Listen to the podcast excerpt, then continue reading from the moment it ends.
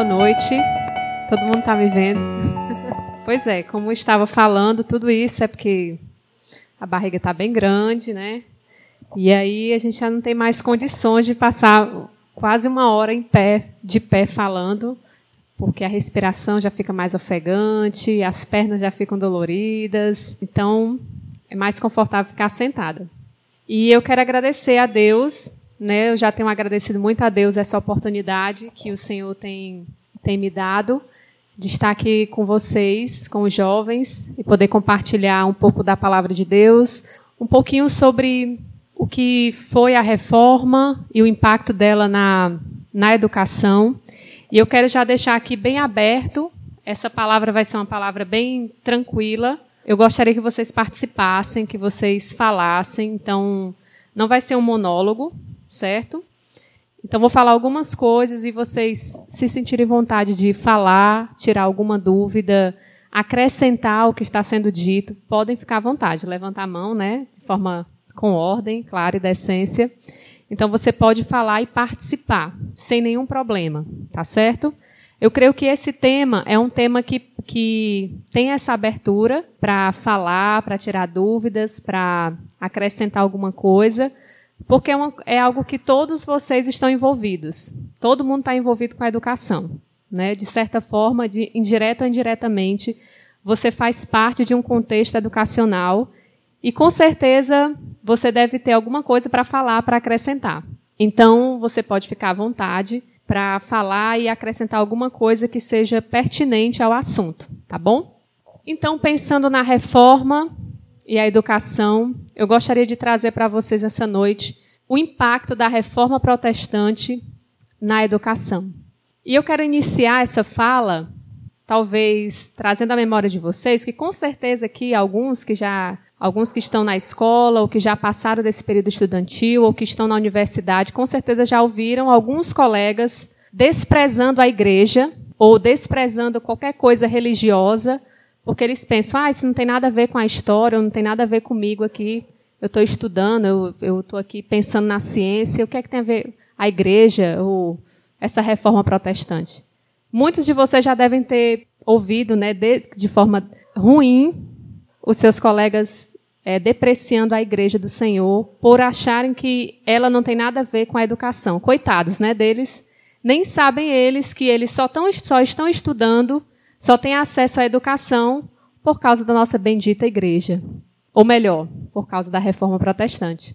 Eles só têm uma perspectiva de futuro estudantil, acadêmico, universitário, justamente por causa da igreja que eles desprezam, por causa da reforma protestante.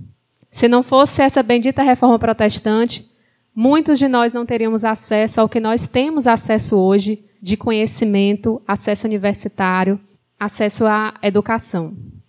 Então, infelizmente, nós temos ouvido muito algumas pessoas, de forma tola, expressar ou esboçar esse tipo de comentário para nós. O que é que tem a ver a tua igreja? O que é que tem a ver essa reforma com o que eu estou vivendo aqui? Porque eles não sabem que ela está totalmente relacionada a educação. Passa aí, Lucas, por favor. Só uma falácia. Quando a escola progride, tudo progride. Já disse Martinho Lutero. E eu tenho uma citação dele mesmo.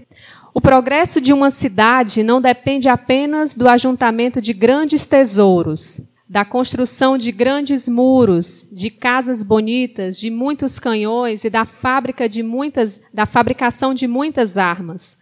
O melhor e mais rico progresso para uma cidade é quando ela tem muitas pessoas instruídas, muitos cidadãos sensatos, honestos e bem educados. Já disse Lutero em 1524. Eu coloquei essa citação na minha monografia na faculdade, da faculdade que fiz, porque estava relacionado a esse tema. Então não, não adianta termos cidades bem desenvolvidas se não, se não estivermos homens e mulheres instruídos, que tenham conhecimento, que sejam educados, bons cidadãos, honestos, sensatos. Não adianta termos uma cidade desenvolvida se não tivermos pessoas desenvolvidas.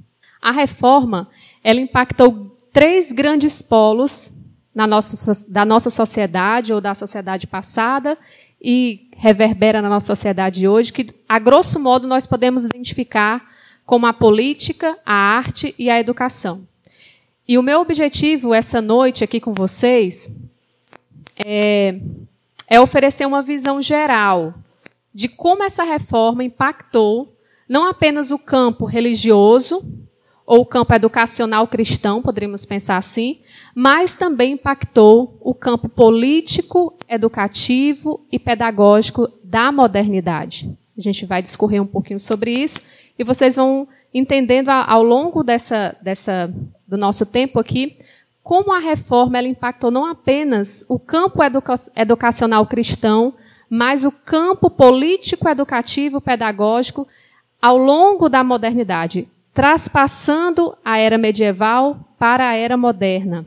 E aqui o primeiro ponto que eu quero trabalhar com vocês é a pobreza de informação acerca da reforma nos materiais didáticos atuais. E eu quero pontuar com vocês aqui que a vertente que eu vou tomar é justamente essa, a do impacto da reforma no campo educacional. Porque a gente não pode jamais restringir a reforma protestante, o que ela foi, apenas é, com os aspectos religiosos ou apenas o que ela fez na igreja. Eu digo apenas, mas vocês entendem o que eu estou dizendo. Não estou dizendo que apenas é uma coisa pequena, mas a, a reforma protestante ela tomou proporção muito maior do que, as, do que os aspectos religiosos. Então, se a gente apenas, se nós apenas pensarmos na reforma como algo pontual religioso, nós estamos reduzindo o que a reforma de fato foi. Também tomarei como protagonista, que entre aspas, ou personagem principal, o reformador Lutero, Martinho Lutero, certo? Não desconsiderando os demais reformadores que ele dialogou na sua época. Infelizmente, hoje, e vocês já viveram isso, alguns viveram, alguns estão vivendo isso, infelizmente os alunos de escolas públicas e particulares pouco sabem ou nada sabem do que de fato foi a reforma protestante. Alguém aqui já teve assim na aula de história, professor comentando, falando do impacto da reforma na educação. O que é que vocês sabem sobre a reforma protestante? Se vocês não fossem cristãos, o que é que vocês saberiam da reforma protestante? Que o, Lutero se revoltou, o que mais? Colou um negócio lá na, na porta, ninguém sabe que porta era essa, e pronto, né? Teve a divisão né, da Igreja Católica. Chega lá na Idade Média, Século XVI, século XV, XVI, nada de Lutero, nada de reforma, nada do impacto, né? É bem ralinho, né? Muitos materiais dispensam não mais que uma página para falar acerca deste evento que mudou todo um pensamento, que abriu uma rachadura, né? Saindo daquele período educativo medieval a caminho da modernidade. Estou mentindo? Talvez é meia páginazinha que tem lá no livro de história de vocês, né? Um tiquinho assim, né, Mari? Uma nota de rodapé. Está lá, Martin Lutero tem a nota de rodapé. Reforma protestante, pronto. Você se vira para saber o que foi, o que foi isso, né? O pessoal protestou o quê? Enfim. Mas, infelizmente, os materiais didáticos hoje, né, os materiais atuais, não só, somente hoje, né, mas ao longo da história, eles são pobres. Né, eles, eles não dispensam muitas páginas ou, ou os autores não se preocupam em transmitir isso para os alunos. E essa realidade não é apenas a realidade da escola, mas é uma realidade do campo universitário, da academia. Essa é, essa é a realidade também na academia. Por exemplo, o curso de pedagogia, que tem sua estrutura no, no estudo da educação, nós não conseguimos encontrar um material que realmente fale sobre isso. Por exemplo, nós temos um livro, A História da Educação, do autor Paul Monroy, e nós não temos mais que 20 míseras páginas falando sobre a reforma protestante. De um livro de 600 páginas. E a, e a maneira que é falado sobre a reforma protestante lá não é da maneira que deveria ser tratado, abordado, como a reforma sendo o grande norte ou o estopim que nos abre para a modernidade, para o campo de, de conhecimento que nós temos hoje. Não é abordado desta forma, infelizmente. Eu, por exemplo, na faculdade, a aluna também está fazendo curso de pedagogia, a Denise também está fazendo curso. Até, pelo menos no meu conhecimento, não sei se vocês vão ter isso, né? Nós não temos, não tivemos nenhuma cadeira que abordasse a história da educação tendo como referencial a reforma protestante. Não tem. É falado sobre o quê? Sobre quando fala sobre história da educação. Marx, né? Provavelmente é falado sobre isso. Infelizmente, é Gramsci, né?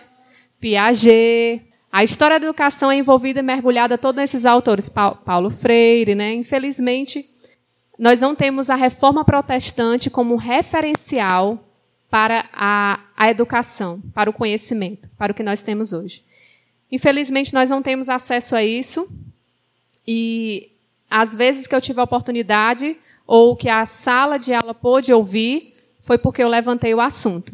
Né? Justamente trazendo à memória deles que, olha, vocês só estão aqui, nós só, nós só estamos aqui dentro dessa sala de aula, com o professor dando aula, acesso aqui, justamente porque nós por causa lá do que aconteceu atrás da reforma protestante. Precisamos olhar para trás para perceber e valorizar o que nós temos aqui. Infelizmente, muitos pensam que a reforma protestante foi algo estritamente religioso e que isso não tem nada a ver com as outras esferas da nossa sociedade. Desconhece a história. Quem atribui a Lutero apenas o fato dele ter fixado as 95 teses lá no, na porta do castelo de Wittenberg. Ele não apenas foi um apaixonado escritor por teologia, ele foi também um excelente linguista, hermeneuta, tradutor do hebraico, grego e latim somente, né? Não se limitou a traduzir a Bíblia para o alemão e escrever sobre livros bíblicos, mas ele também ele era um humanista da sua época. E ele produziu uma extensa obra com reflexões acerca da ética, da moral, política, educação, economia, casamento, sexualidade. E aí vai, a lista é grande dos assuntos que Lutero, como humanista da sua época, tratou na sociedade.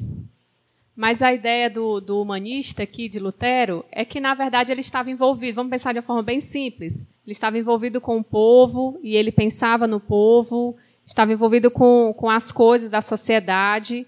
Então, ele, ele, de certa forma, ele queria influenciar o meio em que ele estava inserido. Pode ser assim, de forma tranquila. Ele, trata, ele pensava em assuntos que eram pertinentes ao povo. Então, ele tinha essa grande influência na sua época. E como cristão, né, todo cristão, se a gente pensar nessa perspectiva né, humanista, a gente deve se importar com o povo, se importar com os assuntos que são pertinentes à nossa sociedade. Certo?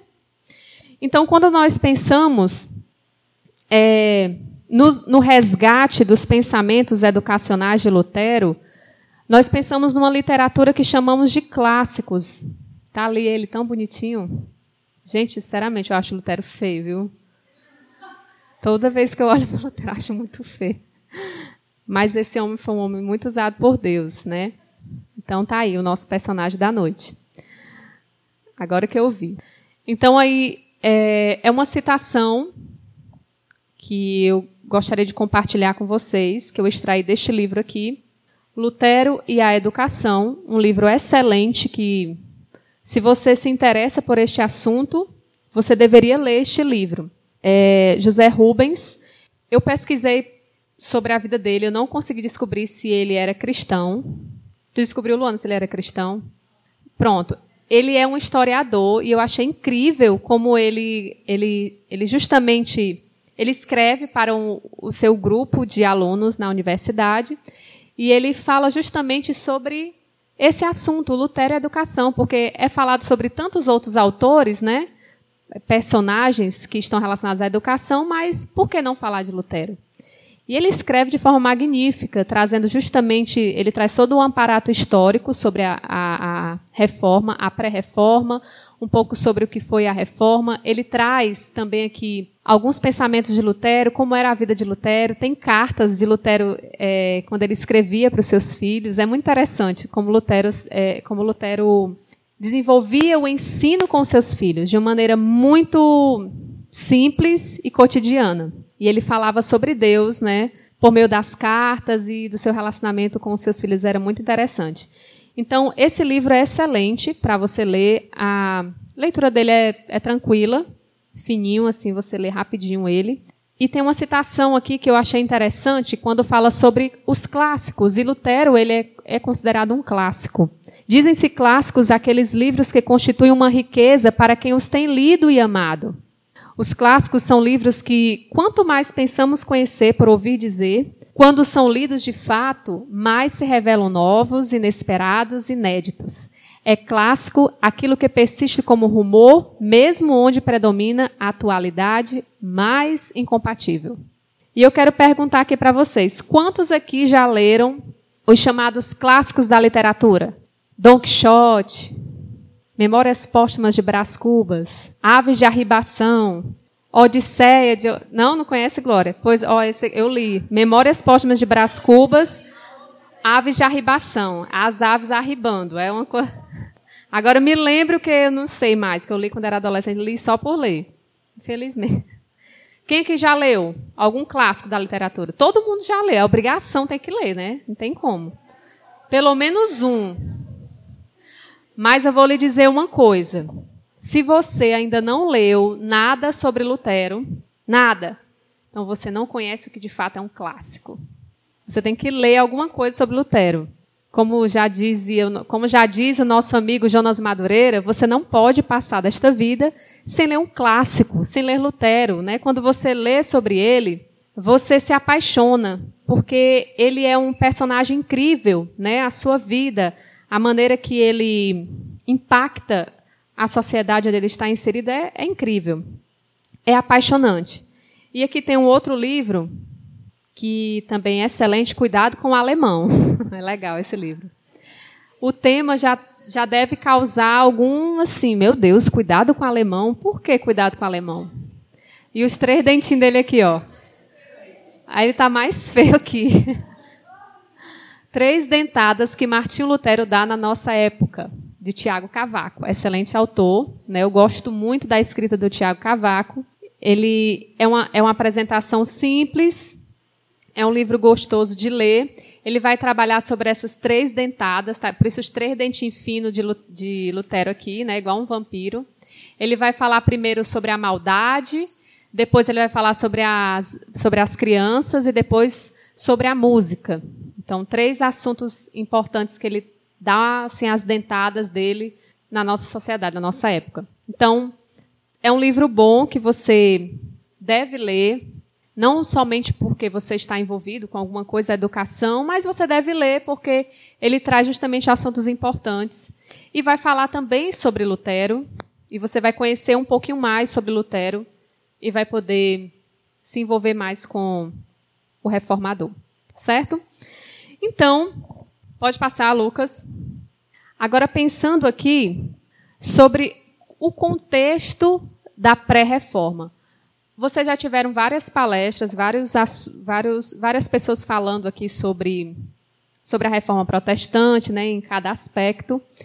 E esse período pré-reforma ele é importante porque quando nós compreendemos o período pré-reforma, é muito mais forte quando nós percebemos é, o que aconteceu depois, né, o impacto que veio depois. Por isso que eu coloquei impacto, porque de fato a reforma foi um impacto. Franklin Ferreira já disse que, na verdade, nós não poderíamos pensar em uma única reforma, mas em várias reformas, né? Reforma na educação, reforma religiosa, reforma na igreja, reforma política, reforma econômica. Então, compreendendo o período pré-reforma, nós compreendemos as grandes mudanças que ocorreram na época e que reverberam, que vêm à tona para a nossa sociedade hoje de maneira muito forte, que nós não podemos esquecer. Então, pensando em termos educacionais, a sociedade daquela época, do século XVI, era uma sociedade dominada pelo clero, pela igreja. A igreja exercia grande influência e poder na política, na arte e na educação. A decadência se instalava cada vez mais. A educação católica romana era precária e monopolizada. Ela tinha um interesse, ela tinha um objetivo. E o objetivo é, da liderança da igreja era justamente trazer para o povo uma alienação. Na verdade, essa precariedade, essa falta de, de, de investimento na educação naquela época, não era, era relacionada apenas ao povo. Ela era relacionada apenas ao povo, porque tinha esse propósito de alienar o povo com relação às questões religiosas, políticas e educacionais. Havia um ensino de excelência, sim. Nós não podemos dizer que naquela época não havia ensino. Havia ensino, sim.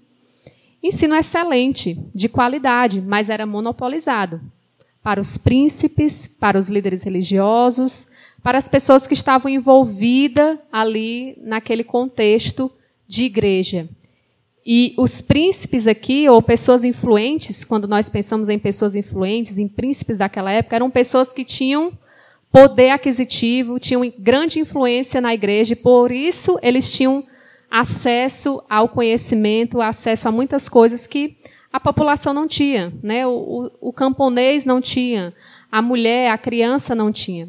Aí, após né, o evento da reforma, veio a contra-reforma, foi que houve, de certa forma, entre aspas, aqui, um investimento da Igreja Católica com relação aos jesuítas, né, a catequização e tudo. E eles começaram a fazer viagens missionárias, mas já vocês já conhecem sobre isso.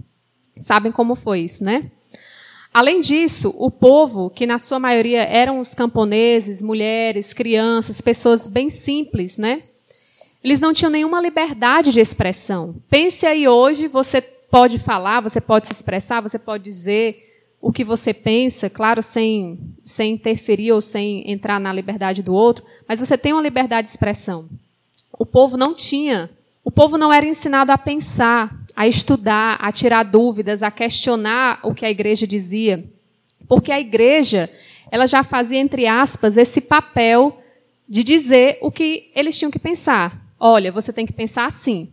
Essa é a maneira que você tem que pensar. É assim que você deve crer. É assim que você deve agir. Então a igreja ela já tinha esse papel de ditar o que eles tinham de crer. As cidades, é interessante, nós estávamos vendo alguns documentários, eu e o Adelmo, as cidades, elas, cidade naquela época, elas eram construídas de uma maneira é, centrada na igreja. A arquitetura medieval, né, aquela, toda aquela carga gótica, as, as grandes catedrais, as igrejas pomposas, elas eram erguidas de maneira vertical, elas eram estreitas e bem altas. Se você colocar na internet, você vê algum documentário sobre a, a Idade Média, nesse período do século XVI, você vai perceber como as cidades eram construídas, eram formadas. As grandes catedrais e as casinhas ao redor dessa catedral, dessa igreja. O mundo girava em torno da igreja. As pessoas pensavam aquilo que a igreja dizia. Ninguém ousava questionar o que era ensinado pela igreja. Então, aquelas catedrais enormes, né, erguidas, bem altas, dessa forma vertical, elas traziam uma mensagem. Era interessante. Elas traziam uma mensagem que quando você entrava na igreja, você era induzido a olhar para cima, porque as janelas eram belas, né? Haviam desenhos no, no, nos tetos, nas janelas. Então você era, você entrava na igreja, você olhava para cima. E quando você olhava para cima, você via aquela coisa inalcançável. Você não pode chegar até Deus. Era essa mensagem que era transmitida. Depois desse período, houve-se uma mudança até mesmo na arquitetura. As igrejas eram construídas de maneira horizontal. Elas eram mais baixas e mais largas. Como se tivesse assim, transmitido uma mensagem de que Deus está mais perto, Ele está mais envolvido com você. Ele está envolvido com as coisas do povo, com as coisas da sociedade, com as coisas aqui da nossa cidade. A reforma ela traz um outro marco muito grande nesse estruturado mundo medieval. Ela se insere no que nós chamamos de ruptura. Ela rompe com essa com o feudalismo para o capitalismo comercial. Então a economia também sofreu grande mudança por conta da reforma.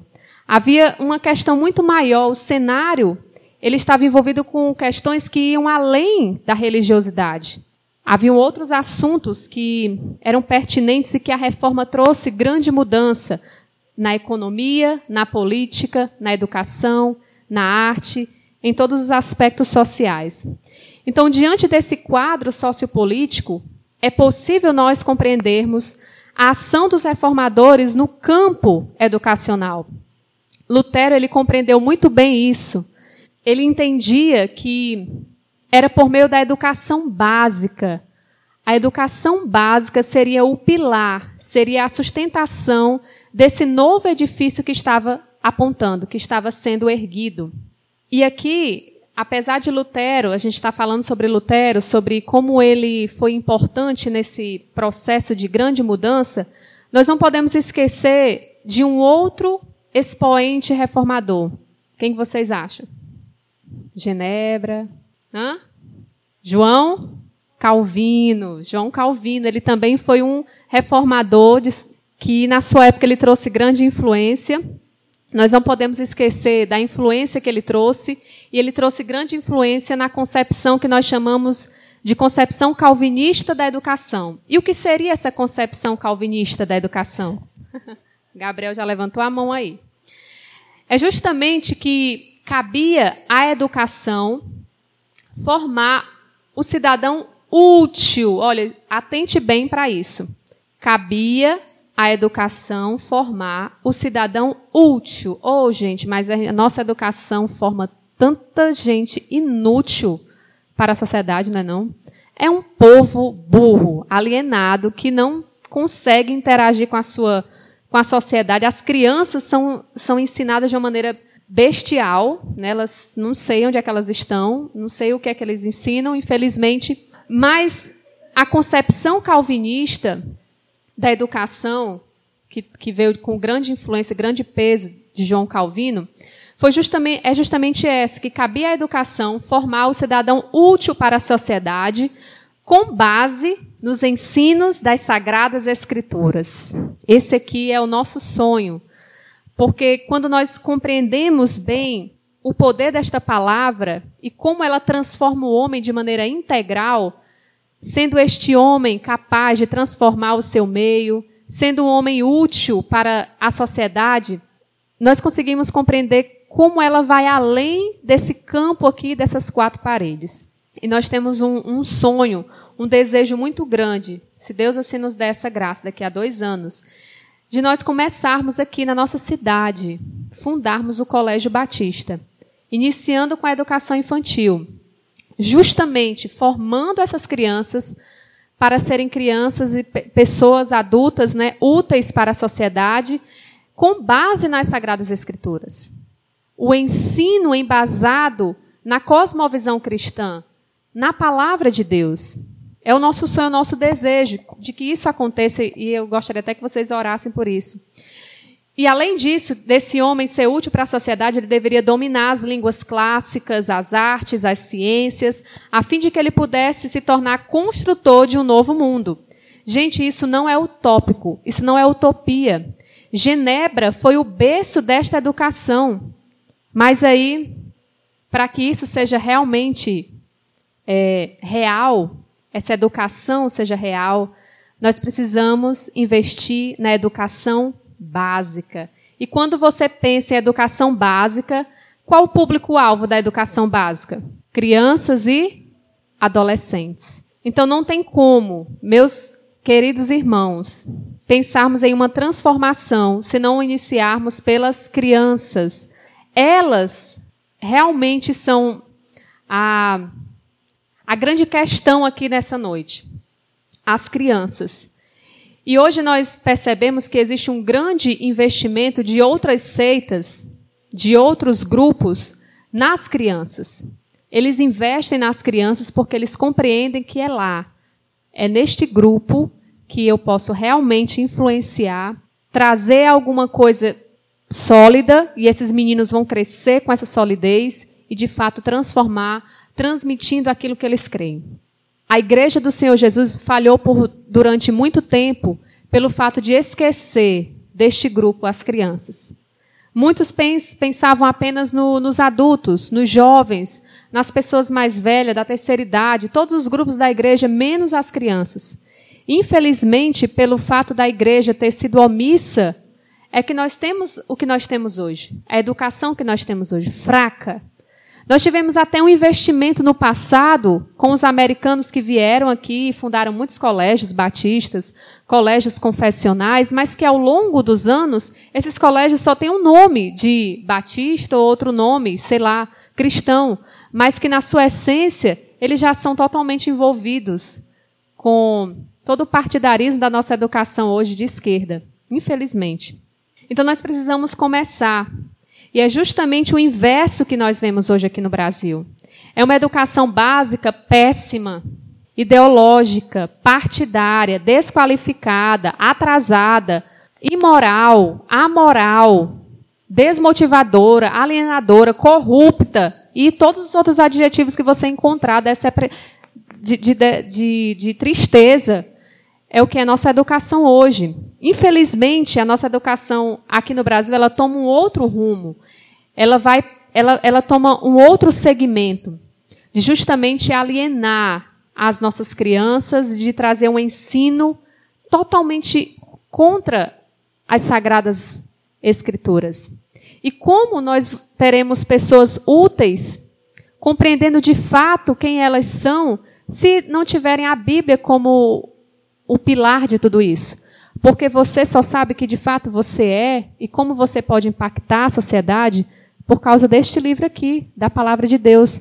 Porque é Deus que diz para você quem você é. E é quando você entende quem você é, você compreende quem é este Deus e de que maneira você pode atuar neste mundo como uma pessoa sendo a imagem e semelhança de Deus. Sendo uma pessoa que possui um mandato cultural e que este mandato Deus lhe deu para que você exercesse e, e essa sociedade desenvolvesse.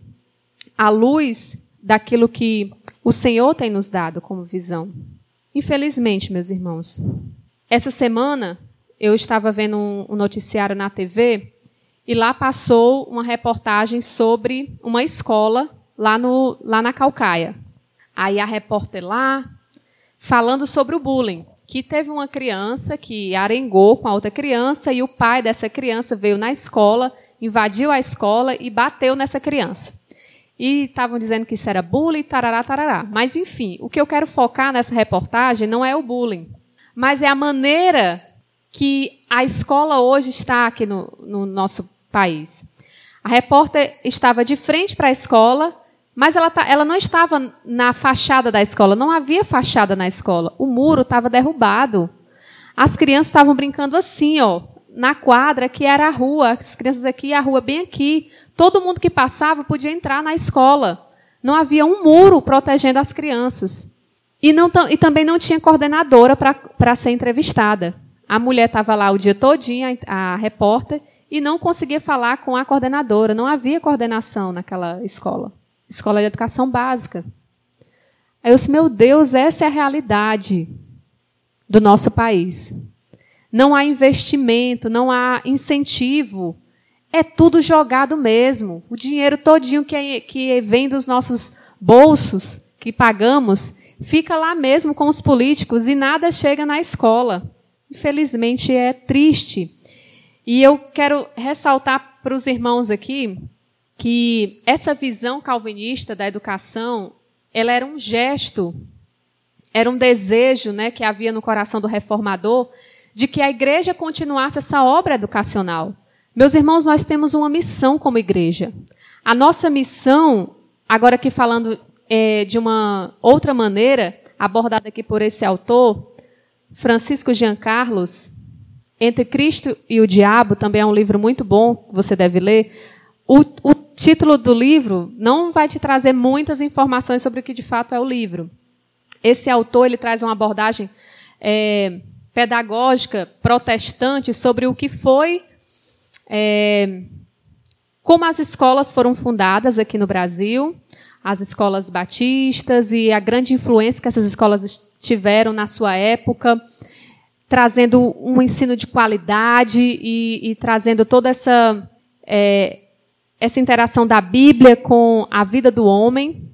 Então esse livro também é muito bom e ele, esse autor, ele, ele aborda muito o binômio que nós chamamos esse binômio, que ele chama esse binômio de educar e salvar. Quase todos os capítulos do livro ele vai falar sobre isso. Educar e salvar. Deus nos chamou, meus irmãos, com uma missão. Deus nos chamou com essa missão de educar. E a educação está, entrelaçada com a salvação. Porque nós não podemos ensinar a palavra de Deus se nós não educarmos esse povo para aprender, para entender a palavra de Deus. Então ele faz essa fusão. Nós precisamos ter essa concepção de que Deus me chamou para influenciar, para ensinar, porque foi assim, nós vamos ver mais à frente. Foi assim que o Senhor nos mandou na grande comissão. Ensine as grandezas de Deus, ensine a palavra de Deus, tudo que eu vos tenho ordenado. E é isso, é ensinar. Salvação está relacionado à educação, nós não podemos esquecer isso. Isso é um berço, a herança que nós trazemos da reforma protestante. E, aí sim, Lucas pode passar. E aí sim, pensando no que esse autor falou, também indico você ler esse livro, né, da editora Sílabus. Pensando nesse binômio educar e salvar, é que nós assim nos dirigimos para a ordem da grande comissão. O que ele falou é justamente o que os, o nosso Senhor falou. E eu gostaria que você abrisse sua Bíblia em Mateus capítulo 28. E nós estamos caminhando para o fim. Mateus capítulo 28. Até este momento aqui, alguém gostaria de acrescentar alguma coisa? Veio na sua mente, assim, alguma coisa que você gostaria de falar, acrescentar sobre o que nós já discorremos até aqui? Alguma coisa a falar sobre a situação educacional hoje no Brasil? Eu não me propus a, a entrar muito neste assunto, porque o meu objetivo, como eu falei no início, era trazer um aparato histórico geral do impacto da reforma na educação e como, essa educação, como esse impacto, essa herança que nós temos, nos traz uma missão. E é que nós, nós chegamos agora nessa missão. Amém? Mateus 28, 18 a 20. O Senhor Jesus, nesse texto que vocês bem conhecem, conhece o contexto desse, desses versículos aqui que está dentro de uma comissão que, na verdade, seria a, o Senhor nos comissionou. Ele tem uma missão e ele nos dá essa missão, e a missão que ele nos dá é de ir anunciar o evangelho dele. E ele diz como nós temos que fazer isso, como nós temos que cumprir essa missão. Ele falou primeiro que a autoridade é dele. Ele tem toda a autoridade nos céus. E a Bíblia diz que o Senhor nos revestiu com o poder, o poder do Espírito Santo para sermos testemunhas dele aqui nessa terra. E ele diz exatamente como deve ser cumprida esta missão. Ele diz: vocês devem ir, devem fazer discípulos, seguidores meus, de todas as nações, batizando-os em nome do Pai, do Filho e do Espírito Santo. E no verso 20 ele diz: ensinando-os ensinando-os a obedecer a tudo que eu lhes ordenei. Essa palavra é ensinando que eu quero focar com vocês. Jesus ele ordenou os seus discípulos a cumprirem a, uma missão que é uma missão valiosa, importantíssima, e essa missão é minha e é sua, é da igreja do Senhor Jesus. A de fazer discípulos. E se faz discípulos ensinando-os nós não podemos fazer discípulos de outra forma, nós já aprendemos aqui na igreja várias mensagens. Nós não podemos falar de Jesus, nós não podemos é, evangelizar ou falar ou, ou ensinar alguma coisa se não for por meio da fala, da palavra. Precisamos abrir a nossa boca e ensinar. Fazer discípulos exige ensino, dedicação e ensinar a estas pessoas a obedecerem a tudo que o Senhor nosso Deus ordenou. E é óbvio que para a gente ensinar, nós temos que estar comprometidos com a educação. O básico, ler e escrever. E eu não estou dizendo aqui que uma pessoa não pode conhecer as coisas de Deus se ela não souber ler e escrever. Ela pode sim, nós conhecemos várias pessoas que conheceram a palavra de Deus, foram convertidas sem saber ler e escrever. Mas havia uma pessoa lá para ensinar ela, para dizer para ela as coisas de Deus. Então, para a gente cumprir essa ordem que o Senhor nos deu, temos que estar comprometidos com a educação. Temos que estar comprometidos em ensinar essas pessoas. E aprender sobre a palavra de Deus envolve interpretação bíblica, envolve leitura, envolve memorização, envolve compreensão de texto. Então, se você não se propor a ensinar essas pessoas, a dedicar tempo gastar tempo ensinando, não temos como fazer verdadeiros discípulos do Senhor Jesus. A gente vê hoje que as igrejas elas estão assim, elas não se esmeram no ensino, elas querem fazer, fazer, fazer, mas não querem aprender. E a gente vê aí o quadro como elas, o resultado dessas igrejas. Infelizmente. Então não há possibilidade de alguém se tornar um discípulo do Senhor Jesus sem aprender a sua palavra. E a aprendizagem envolve tudo isso que eu já falei. Por isso é necessário a necessidade de educarmos este povo para que eles conheçam a grandeza de Deus. Lutero, ele, ele, ele justamente ele pegou esse caminho. Ele entendia que essa palavra revelada era para o povo, era para o povo da sua época. E quando ele se propôs a, a traduzir o Novo Testamento, ele traduziu justamente na língua do povo, no alemão que era falado. Poderia ter traduzido de uma maneira mais formal, mas não. Ele justamente se dedicou, queimou lá os seus, seus miolos para traduzir o Novo Testamento em uma linguagem que o povo tivesse acesso. E é claro que, que na, naquela época teve todo o, o o estopim né, da imprensa e os, os ensinos de Lutero foi se tornou conhecido em toda aquela sociedade. E quando a Bíblia chegou na mão, nas mãos do povo, houve grande transformação. O povo não queria mais pensar do jeito que a igreja apostólica romana né, estava ditando. Mas eles estavam percebendo que estava ali a palavra de Deus. Havia contradição. E aí, quando o povo começa a conhecer, a sua mente é liberta, a sua mente ela é transformada e agora ela é ela é, há uma liberdade, mas uma liberdade para ser cativa à sua própria palavra, a palavra de Deus. E o esforço de Lutero era justamente esse, para que a palavra chegasse nas mãos do povo que era mais simples, do simples camponês, daquela simples mulher dona de casa, daquela criança que não tinha nenhum conhecimento sobre Deus. Era esse o esforço de Lutero. E a educação básica, é, o envolvimento com a educação é algo divino. Nós não podemos esquecer que educar é uma missão que Deus nos deu. Ele deu a mim e a você. Naquela época, apenas 5% da população eram alfabetizados. É uma coisa triste. E Lutero ele traduziu justamente a Bíblia, o Novo Testamento, para a língua do povo, para a língua que o povo falava. E aqui eu pontuei algumas coisas para a gente finalizar a nossa palavra sobre o que a reforma, é, os benefícios que herdamos da reforma protestante. Ela pintou um quadro social que nós herdamos hoje e que nós temos muitos benefícios. Por exemplo, a educação básica para todos. Esse foi o grande esforço de Lutero, de que a educação fosse para todos, não apenas para o clero, não apenas para os príncipes da sua época, mas para todos, para homens, mulheres, crianças simples daquela época. Hoje você só tem acesso a uma educação básica, gratuita, por causa desse esforço de Lutero, porque justamente o que ele fez é foi o grande estopim para a entrada da modernidade. A liberdade de expressão. O povo não podia fazer isso. Mas Lutero, com o seu esforço, o, o, todo, todo a ousadia dele, trouxe justamente isso: liberdade de expressão, liberdade de pensamento, porque você agora tem acesso às escrituras. Você pode pensar por si só. Eu não preciso ter uma pessoa me dizendo, ei, pensa assim, ei, tu vai fazer assim. Não.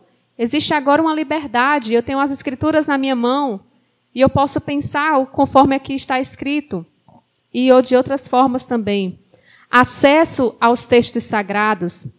Educação básica para crianças. Lutero, aqui neste livro, ele fala sobre a educação infantil também, é interessante.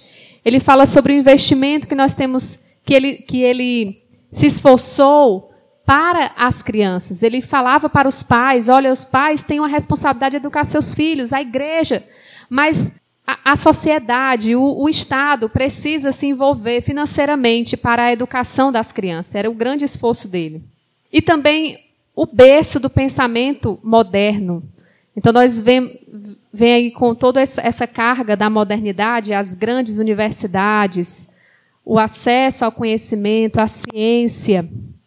Então, hoje nós temos também acesso ao campus acadêmico por conta disso, por conta da reforma protestante. Então, quando você estiver na universidade e alguém desprezar a igreja do Senhor, desprezar o que foi a reforma protestante, seja um cristão autêntico e diga: Olha, meu irmão, você só está aqui, agradeça aos reformadores, porque senão nós não teríamos acesso. E eu gostaria que você saísse nessa noite com uma missão. Você compreendesse qual, qual é a sua missão. A sua missão é aproveitar todos os benefícios, essa herança que a reforma protestante trouxe, para a glória de Deus. E como? Não, mas como eu posso usar esses benefícios para a glória de Deus? Sendo um indivíduo, sendo um cristão autêntico, com uma cosmovisão verdadeiramente cristã, com os seus os seus óculos, né? Agora você vê o mundo da maneira não como o mundo diz, mas da maneira como a, as escrituras diz. A sua cosmovisão agora é cristã, as suas lentes agora são espirituais. E você não vê mais o simples fato de ir trabalhar ou de ir para a escola como o simples fato de ir para a escola. Mas você vê agora como uma forma de influenciar essas pessoas de maneira cristã, é você aproveitar todos esses benefícios que você herdou da reforma protestante e, de fato, influenciar o mundo que você está, transformando de acordo com a, conforme a palavra diz. Não se amoldando ao esquema, aquilo que, que o século prega, mas justamente transformando este século com a renovação da sua mente. É assim que você se torna um verdadeiro cristão, com a cosmovisão cristã, transformando o meio que você está inserido com a renovação da sua mente. E você só pode ter sua mente renovada quanto mais você mergulhar nesta palavra. É você estar lá na sua escola, na universidade, no seu trabalho e ser um cristão de testemunho, que fala a verdade, que é um cristão cabeça, que conhece as coisas, que consegue dialogar com as pessoas, que não, não é aquela pessoa que o pessoal olha, olha o fanático. Não. É uma pessoa uma pessoa sensata.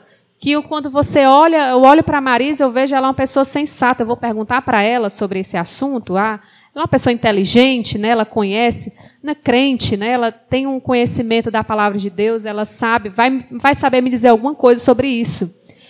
É esse, você deve ser esse cristão, esse referencial na sociedade. Das pessoas olharem para você, rapaz, eu posso, eu posso conversar com a Luana. Posso conversar com a Michelle, porque ela vai ter alguma coisa importante para dizer. Ela, ela vê o mundo de forma diferente. Então você precisa pensar assim. E para finalizar, uma frase crucial, não podia deixar de falar essa frase. É aquela frase do nosso famoso Charles Spurgeon, né? Que para um, um homem que vive para Deus, nada é secular. Tudo, tudo é sagrado. A educação, o ensino é sagrado foi dado por Deus. E glória a Deus pelo reformador Martinho Lutero e os outros que dialogaram com ele na sua época e posterior, anterior e posterior a ele, que impactou a nossa sociedade e hoje nós temos acesso ao conhecimento, às escrituras, às ciências, ao campus universitário, à educação básica. E nós temos essa missão. E eu trouxe esse livro também para que vocês tenham interesse de ler. Esse livro vai falar o que estão ensinando aos nossos filhos. Ele é, ele é do autor Solano Portela. Ele foi há muito tempo, eu não estou lembrando se ele ainda é coordenador pedagógico da escola Mackenzie. E ele já construiu alguns livros didáticos para a educação infantil, Fundamental 1, está investindo agora no Fundamental 2, materiais didáticos, que trabalha português, matemática, história, geografia, ciências, mas com a cosmovisão cristã. Né? E existem várias escolas que já adotaram esse método dele e têm transformado o ambiente escolar, educacional, realmente escolas confessionais, escolas, quando eu falo escola confessional, eu quero dizer escolas que realmente são, olha, nós somos cristãos, nós adotamos uma cosmovisão cristã, nós, nós vamos ensinar a Bíblia, então isso é uma escola confessional, não é somente aquela escola que ora antes das aulas, não é isso. Então, ele traz aqui uma avaliação crítica da pedagogia contemporânea, apresentando a resposta da educação escolar cristã. Então, se você tem interesse de saber mais sobre o assunto, de entender sobre o contexto das escolas hoje e ver é, uma proposta redentiva da educação, você precisa ler este livro. Muito bom. o autor é excelente, leitura ótima. Você vai ficar com muito desejo de ler, ler, ler até terminar logo, quanto antes, tá bom? Então não pode passar dessa vida sem ler este livro também. Então esse, esses livros aqui, eles são básicos que ajudam a entender, a, a, que nos ajudam a entrar nesse contexto da reforma e também outros assuntos além da reforma, os assuntos mais contemporâneos, e que você, se você se interessa sobre o assunto, você precisa ler. Existem outros livros também, mas que já têm um outro viés com relação à educação, mas que também são interessantes. Eu não trouxe porque não está muito dentro do nosso assunto. Então, é, eu gostaria de, nesse momento, orar por vocês, pedir para que o Senhor nos ajude, para que essa herança que foi esquecida, eu creio que por nós não é esquecida a reforma protestante, ela venha de fato arder em nossos corações e nos impulsionar a termos uma atitude proativa com relação à educação. Vocês já tiveram assuntos diversos aqui sobre a música, sobre a grande comissão. Vão ter outra palestra com o pastor, que ele vai falar mais ainda sobre isso.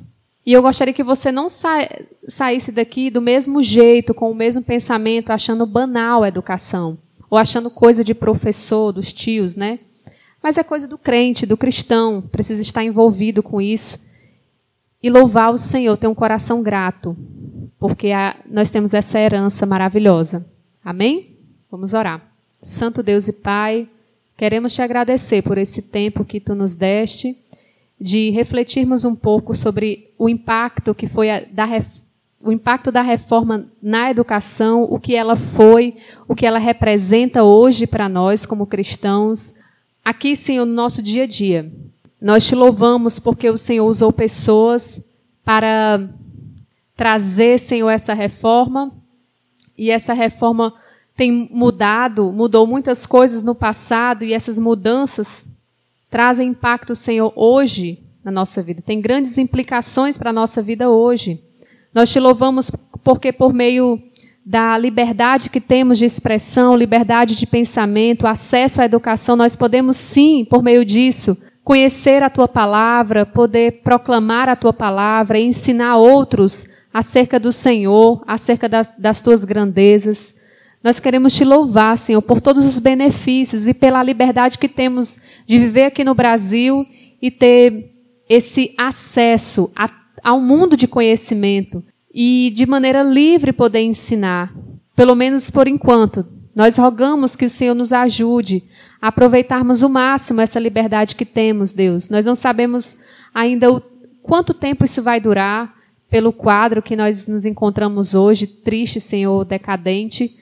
Mas nós rogamos que o Senhor nos ajude a sermos pessoas influentes, cristãos verdadeiros, é, honestos, cristãos com verdadeira cosmovisão cristã, que impacta a sociedade e o meio onde estamos inseridos. Nos ajude, Senhor Deus, é, a abraçarmos esta missão, assim como tendo como referencial nosso Senhor Jesus, também tendo como referencial Martinho Lutero, que abraçou Deus com toda paixão, com todo fervor e deu a sua vida em prol disso. Nos ajude, Deus, a também termos a mesma atitude Rogamos ao Senhor, sim, que o Senhor nos abençoe. Em nome de Jesus. Amém.